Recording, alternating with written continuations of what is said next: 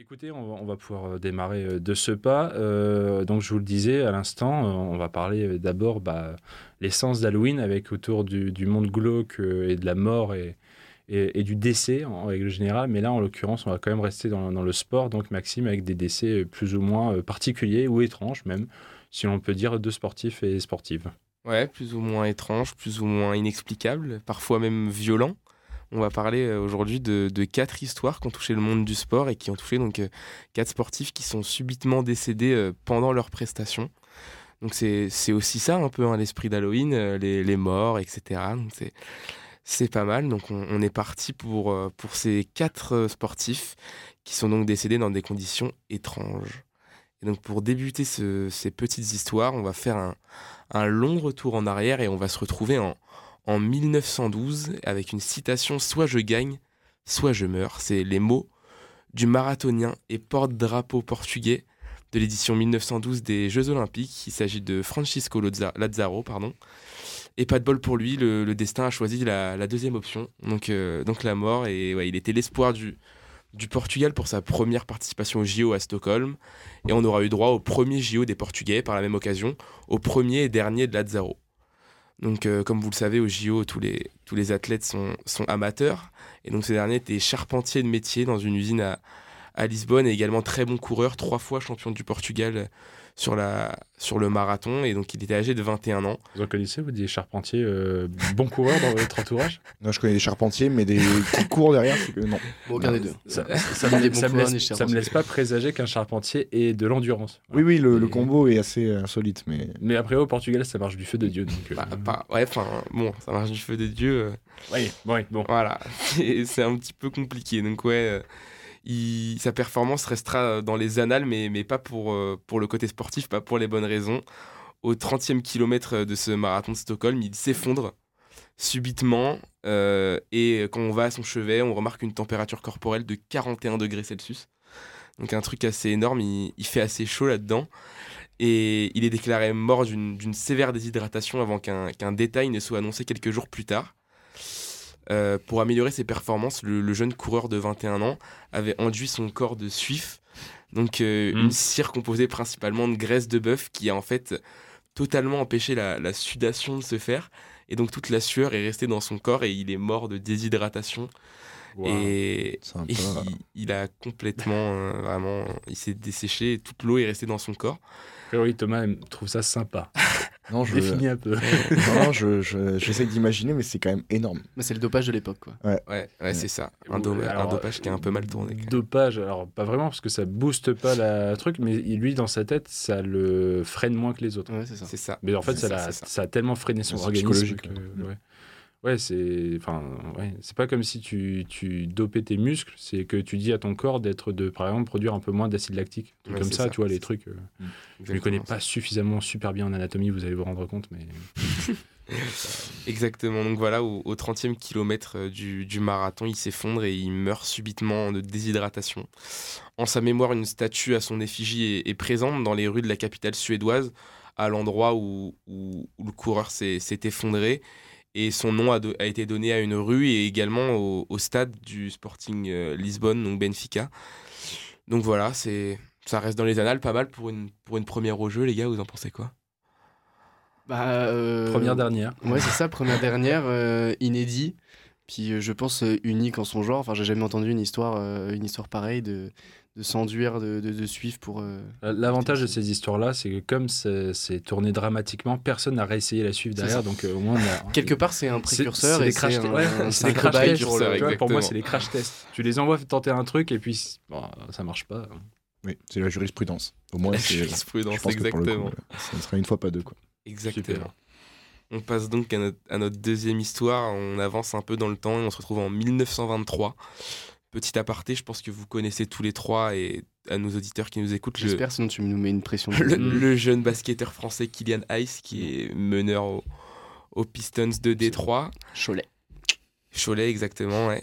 Eh bien, sachez que l'un de ses homonymes américains a lui aussi été un sportif, mais dans une toute autre discipline. Donc aujourd'hui, je vais vous parler de Frank Hayes, un Irlandais d'origine. Pas Frank Hayes, hein. Non, c'est pas le même. Et pas Kylian Hayes aussi, non, c'est Frank. C'est Frank. Pas le même, c'est Frank, exactement. un jeune jockey amateur, voilà, qui était irlandais d'origine, mais expatrié aux États-Unis, et qui a connu lui aussi un destin bien tragique, mais qui possède un record assez exceptionnel, et je vous en parlerai un peu plus tard. Donc il n'a jamais été professionnel, et lui il était connu justement pas du côté sportif mais plus du côté coaching, c'est-à-dire que lui il était vraiment sur autour des chevaux, il s'occupait de tous les chevaux de course, etc. Il était considéré comme un expert dans la catégorie amateur pour s'occuper parfaitement des chevaux, et donc malheureusement pour lui, en 1923, sur le circuit Belmont Park d'Elmont, le cheval qu'il a avec lequel il a couru devait courir avec un autre coureur qui, une semaine avant, a annulé sa participation à la course. Et donc, malheureusement pour la propriétaire, complètement paniquée, elle n'a trouvé personne. Et là, Franck, une semaine avant, se présente et sauve en fait cette course. Et donc, il se présente, il s'entraîne, etc. Il s'entraîne avec Sweet Kiss, qui était le nom du cheval. Et voilà. Et donc, heureusement, donc, Franck est là. Mais cette décision sera tout aussi tragique qu'anecdotique, puisque la course démarre et Sweet Kiss et son nouveau jockey enflamment complètement la course, c'est-à-dire qu'ils n'étaient pas du tout attendus, et vraiment ils s'imposent de justesse sur la ligne d'arrivée. D'une tête de cheval, ils s'imposent, mais malheureusement le seul problème, c'est qu'au moment où les officiels viennent féliciter le vainqueur, ils retrouvent le jeune homme de 22 ans affalé sur son cheval, victime d'un arrêt cardiaque en plein milieu de la course.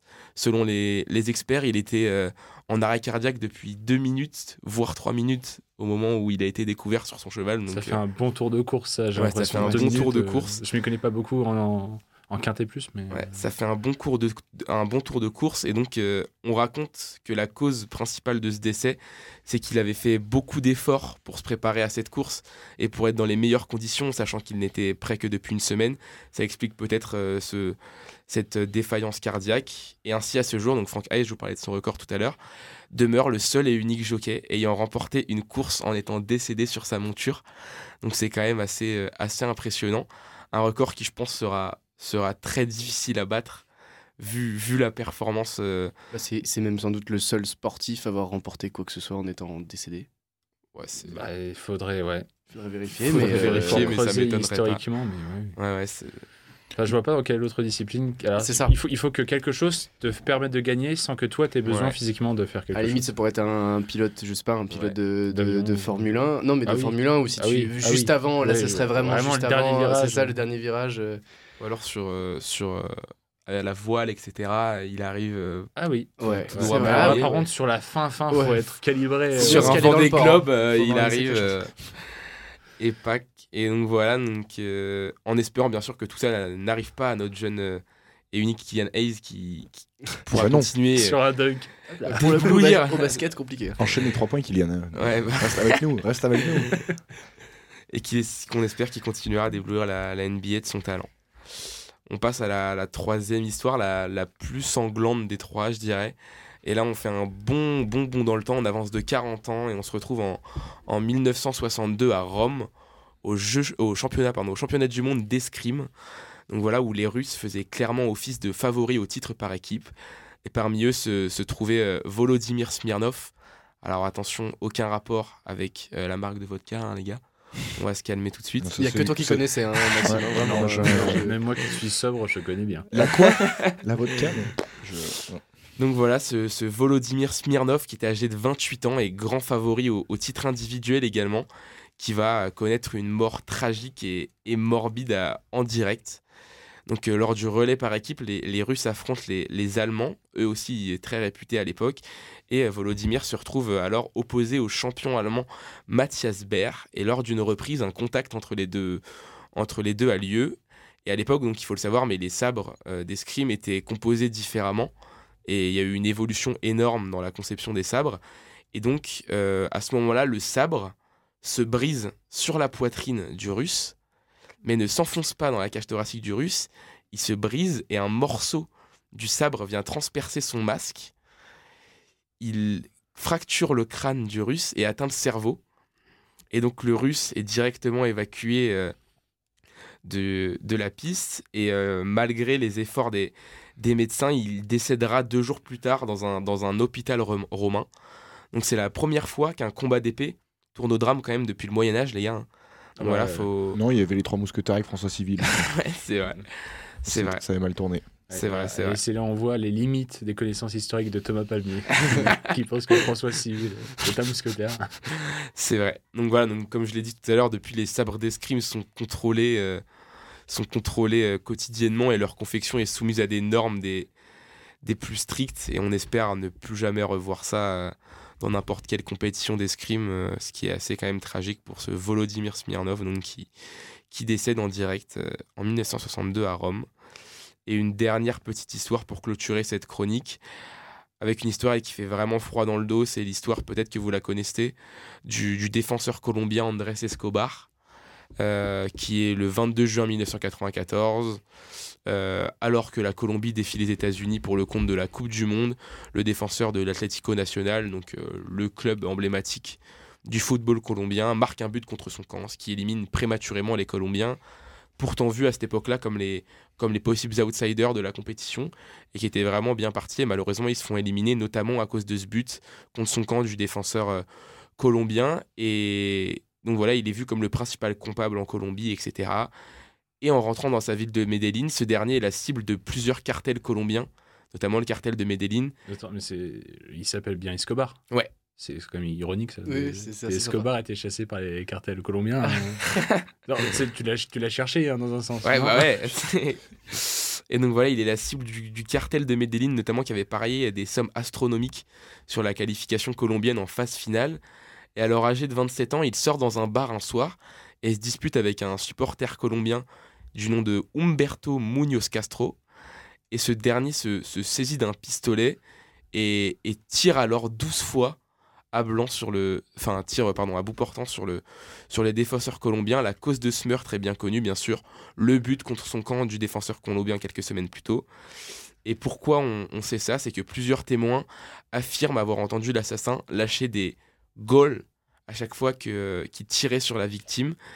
Et donc c'est une mort tragique, et son assassin sera condamné quelques années plus tôt à 43 ans de prison. J'allais dire 12. Mais 12, ça se rapproche de 12, puisque en 2005, il sera libéré pour bonne conduite. 11 ans, donc même pas, une dizaine d'années après son incarcération, il est libéré pour bonne conduite. Ça va, là-bas, t'as de l'espoir quand t'es incarcéré. 40 ans, t'en fais que 10 ou 11. C'est ça. C'est brut et net, tu sais. Ouais. T'as 40 ans brut, mais au final 10 ans net. Exactement. 70% de réduction, monsieur. C'est ça. Mais sans mauvais jeu de mots, c'est un vrai pistolero, en tout cas, ce mec. C'est exactement ça. Non, mais c'est pour ça qu'on l'attend aussi. Enfin, je veux dire, dans mon nom. Je l'ai signé pour ça. Et pourquoi il est là, écoute, aussi, écoute, voilà, magnifique. Alors que toi, je comprends toujours pas. Pourquoi un accent, C'est exactement ça. Donc voilà, une mort bien tragique, sûrement liée à la puissance des cartels en Colombie, qui selon toute vraisemblance seraient les instigateurs de cette tragédie. Donc on va revenir très rapidement sur d'autres sportifs décédés.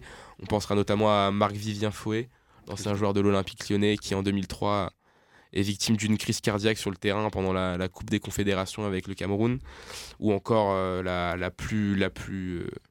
dernière en date, en 2015, sur le Grand Prix de Suzuka à Tokyo, où malheureusement Jules Bianchi décède des suites d'un impact avec une dépanneuse présente sur le circuit. 9 mois après cet impact et 9 mois après un coma long et douloureux, ses proches décident d'arrêter tout simplement ce coma et de laisser Jules partir, donc voilà. C'est plus tragique encore, mais voilà, j'aimerais savoir, moi, selon vous, laquelle de ces 4 histoires est la plus glauque de ce moment-là, et pourquoi?